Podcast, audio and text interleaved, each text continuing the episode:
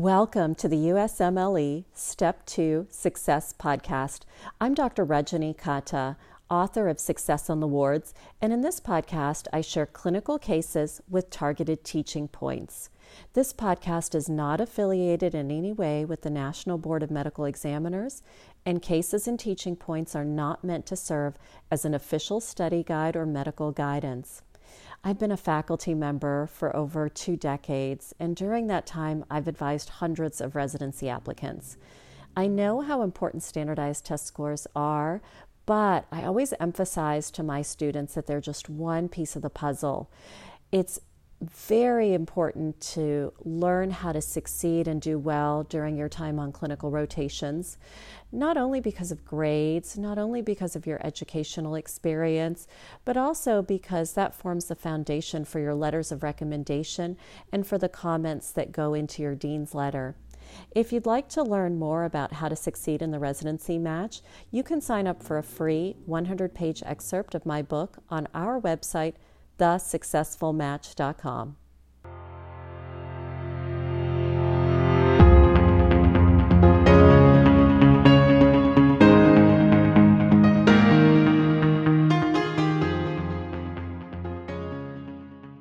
It's a Saturday afternoon, and you're surprised to get a phone call from a friend that you haven't spoken to in at least two months. As you take the phone call, she tells you that she's reaching out for some medical advice. And you ask her what the problem is, and she says that for the last four weeks or more, she really hasn't felt like herself. She's having a hard time concentrating at work. She works for a big corporation, and she tells you that she's just really feeling fatigued, and she's also having problems with her sleep. She finds herself sleeping more, and she's even gained weight. You ask her if she's feeling depressed or if her mood is lowered. And what she tells you is that no, it's not so much that she feels depressed, it's just that she doesn't take pleasure in doing the activities that she used to do, like going out with her friends or, um, or any of her hobbies. So you ask her a few more questions, and it turns out that she has seen her physician. And the physician ran a number of blood tests, and he told her that they were all normal, including her thyroid tests her vitamin D and B12 levels, her CBC, her comp metabolic. And he had asked her more questions, including things like if she had ever had manic episodes. And she denied any of those as well. The doctor had told her that he wanted to prescribe a medication. And she wants to get your thoughts about what you think about this medication. As you're listening to this history, what do you believe to be the most likely diagnosis? What do you think would be the best initial treatment here? Would it be a benzodiazepine? Or would it be paroxetine? Or would it be trazodone? Well, as you were listening to the history, one of the key features of this is that she gave multiple symptoms that went along with a history of major depressive disorder. And this is a condition that, well, this case, all of the identifying details have been changed, but this is a case that's really close to my heart because major depression is very common. And it is something that your friends or your colleagues or your family members, that one of them or more of them are likely to experience in their lifetime. And that's because major depression, well, it's the most common psychiatric disorder in the world. But beyond that, it is very prevalent. In the United States, about one in six individuals will experience a bout of major depression in their lifetime. And what that means is if you think about your medical school class of 180 people, if one out of six of those individuals is going to experience about a major depression in their lifetime, it is something that you would expect your colleagues to be experiencing. So it's something where it's really important to be able to recognize it in yourself, in your colleagues, in your friends. In order to make the diagnosis of major depressive disorder, there's a list of symptoms, and you would have to experience five or more of these symptoms for most of the day nearly every day for greater than two weeks in a row. And at least one of those symptoms must be either depressed mood or a loss of interest or pleasure in usual activities. And I think it's very interesting and surprising, um, you know, if you don't know a lot about major depression, that in almost half of cases, people who are experiencing major depression actually deny depressed feelings. Instead, they may have a decrease in activity and social withdrawal. So they might be brought in by family members noticing um, this social withdrawal or anhedonia or decreased activity. There are also a number of people who, instead of a depressed mood, develop irritability. And certainly, we know that a lot of people self medicate. So, what looks like perhaps alcohol abuse may actually be related to major depression. So, one of the key features is they might they must have either a depressed mood or anhedonia, that loss of pleasure. Other important symptoms are a change in appetite or weight, either increase or decrease, a change in sleep patterns, either increase or decrease, psychomotor agitation or relaxation. Another one would be fatigue. Another one would be feelings of worthlessness or excessive guilt. Another symptom would be poor concentration. And finally, recurrent thoughts of death or suicide. So, when you go back to our patient, she was reporting changes in multiple of these symptoms. So, she didn't report the depressed mood, but she did report anhedonia and certainly had the fatigue and the poor concentration, the change in sleep patterns, the change in weight. So, the most likely diagnosis here would be major depressive disorder. One of the things that her physician had specifically asked her about were a history of either manic or hypomanic episodes. And that's really important because as you're choosing your treatment, you want to make sure that you're not seeing somebody who's experiencing major depression as a facet of bipolar disorder because your treatment is going to be different. So that's why it's really important to rule out manic or hypomanic episodes. It's also important to look for organic causes of depression. So her physician had already checked. So it appears that the physician has already ruled out other causes, and it appears that we are dealing with major depression. So now we need to talk about the best initial therapy for major depression. It has been shown that both antidepressant medications as well as psychotherapy have been effective in the treatment of depression. Studies suggest that combination treatment is more effective, but either treatment can be given alone. So, in this case, it is appropriate to prescribe an antidepressant. So, if you look at the options, the option of a anxiolytic like a benzodiazepine, that is used for anxiety, not depression. So, that's not ideal. Paroxetine is a selective serotonin reuptake inhibitor, and that would be a good initial treatment. We're going to come back to that one. The other option, trazodone, increases drowsiness. So it's not a great option in somebody who's already experiencing increased sleep. So let's talk a little bit about antidepressant choices. And this is one where it probably would be helpful to go ahead and make out a list and start to learn the different antidepressant classes. And when you think about prescribing antidepressants, you would approach it sort of similarly in the way that you might approach a, um, a list of antibiotics. You have to learn a lot of the specifics about when you would choose a particular option. When we're looking at antidepressants, there are older antidepressants. One group of that is tricyclic antidepressants, and another group are monoamine oxidase inhibitors.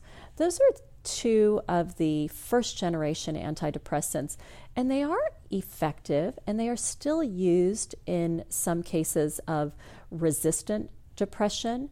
However, they do have a lot of potential for side effects and interactions, so they're no longer used as first line treatment. Instead, first line treatment is with second generation of antidepressants. And the second generation of antidepressants includes four major groups and they are considered to be roughly equivalent in efficacy. And so, as a physician, when you're choosing an option, you really narrow in on the side effect profile of the medication.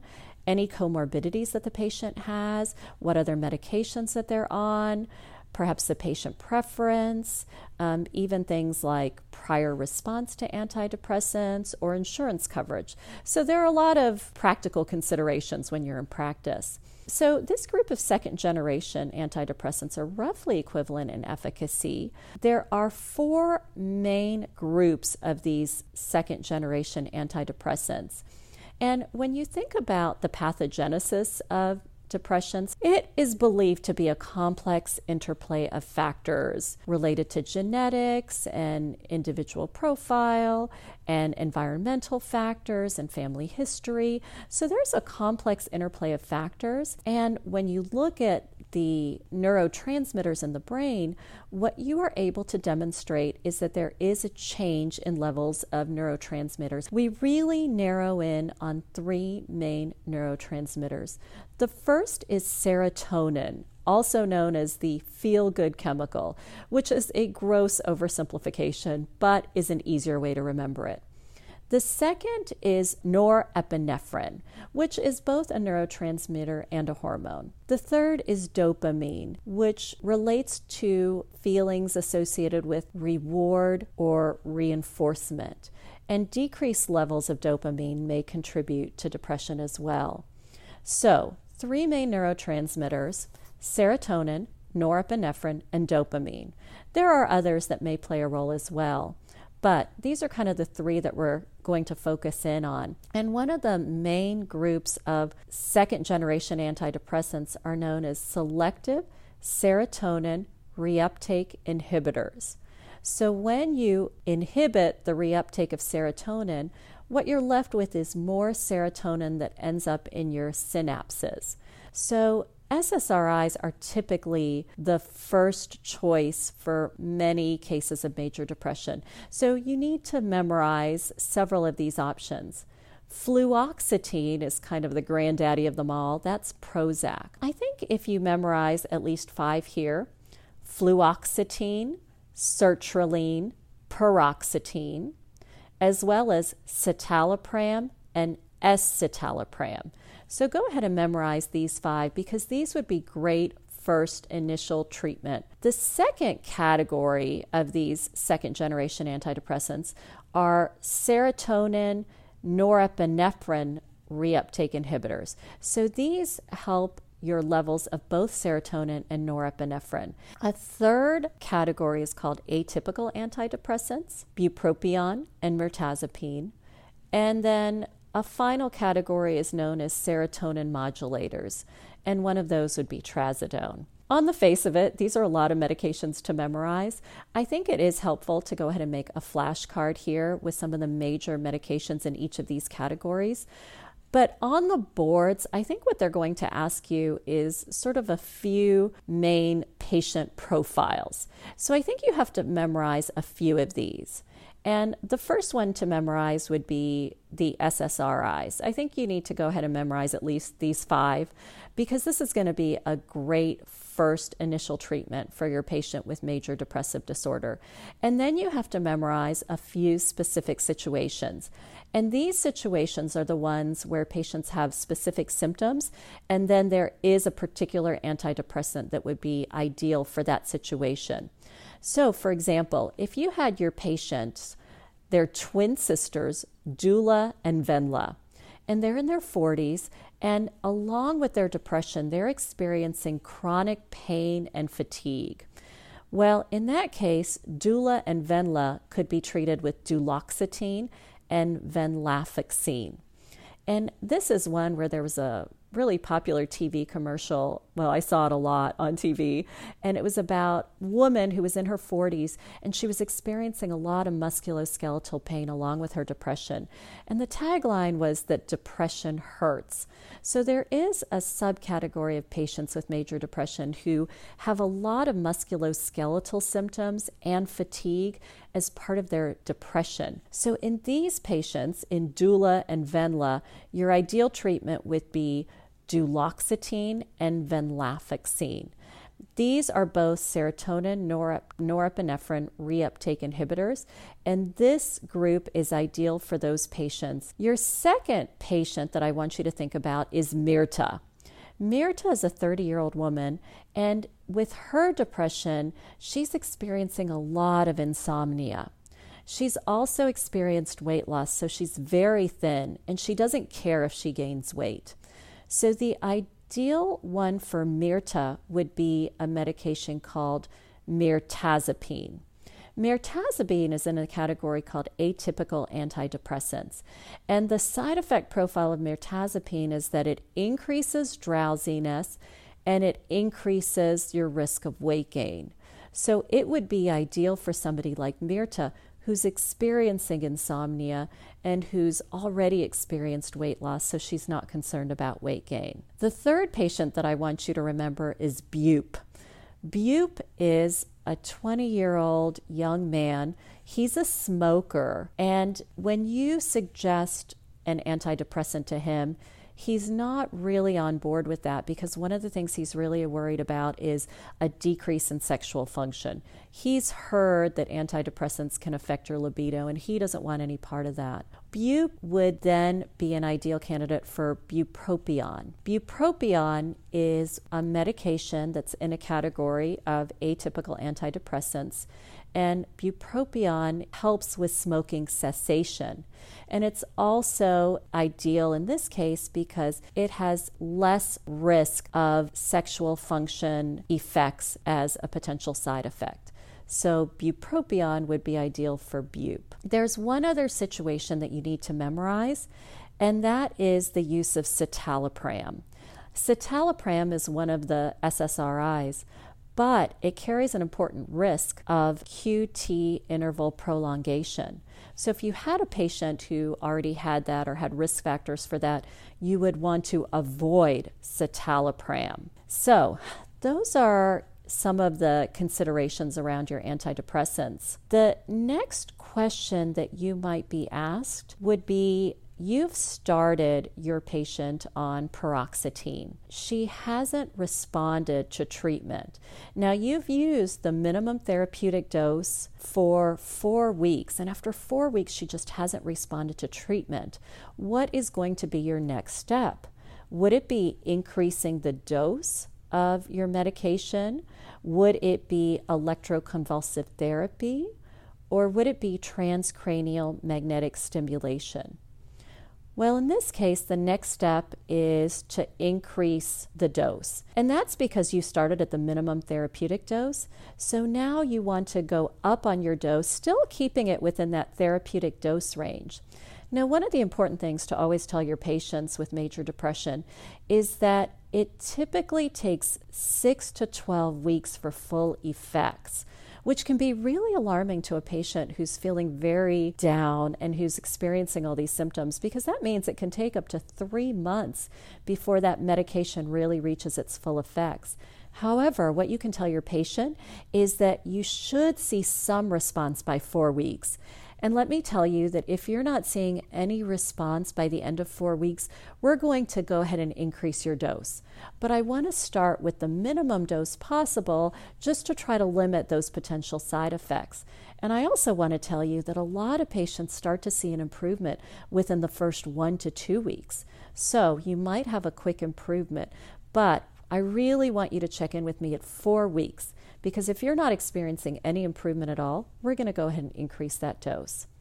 Now, the next board question that is going to be an important one is what if you have gone up to the maximum therapeutic dose range of two different antidepressants, that you have instituted psychotherapy as well, and collaborative and supportive care? So you're using effective treatments in depression, and your patient is still not experiencing improvement. Well, that is a scenario that happens. So, treatment resistant depression is it's very worrisome. So then your considerations are going to be either electroconvulsive therapy or transcranial magnetic stimulation. TMS, or ECT. Both of those would be good choices for patients who are unresponsive to effective treatments for depression. In your friend's case, this is very worrisome. Her symptoms do suggest a diagnosis of major depressive disorder, and it is really important that she consider treatment. She's already seen her primary care physician, who's asked her about manic episodes and who's looked for organic causes of her depression, who's ruled that out. And so, with her anhedonia that's been present for over two weeks, with her loss of concentration, her fatigue, her changes in sleep pattern and weight, it's really important that she get treated. If the physician had recommended treatment with an SSRI, a selective serotonin reuptake inhibitor, such as paroxetine or sertraline or fluoxetine or citalopram or escitalopram. Any of those would be great choices for your friend. You don't want a medication that's going to increase the risk of drowsiness because that's already an issue for her. So you're going to stay away from medications like trazodone or mirtazapine. Now, in terms of other specific situations, if it was a patient with chronic pain and fatigue as part of her depression, then you would think about Dula and Venla. That's duloxetine and venlafaxine, which are serotonin norepinephrine reuptake inhibitors. If instead you were dealing with a patient who was dealing with insomnia and weight loss, then you might consider Mirta or mirtazapine. If, on the other hand, you were dealing with a patient who was a smoker and very concerned about a side effect of sexual functioning, then you would think about bu, bupropion. If your patient did not respond to treatment within four weeks, your next step would be increasing the dose, still staying within that therapeutic dose range.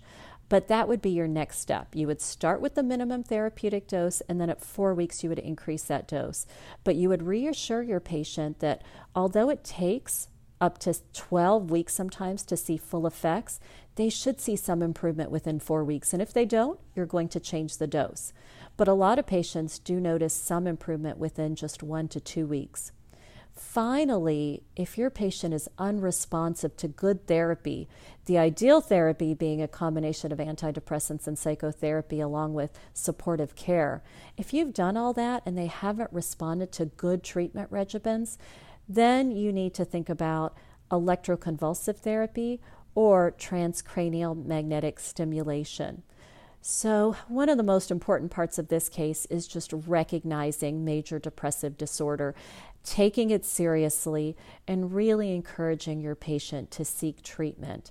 And it's not just your patient, it could be your friend or your family member or your colleague because major depressive disorder is very common. And in the United States, about one in six will experience a bout in their lifetime. So, the most important thing you can do for your friend here is really encourage her to seek treatment.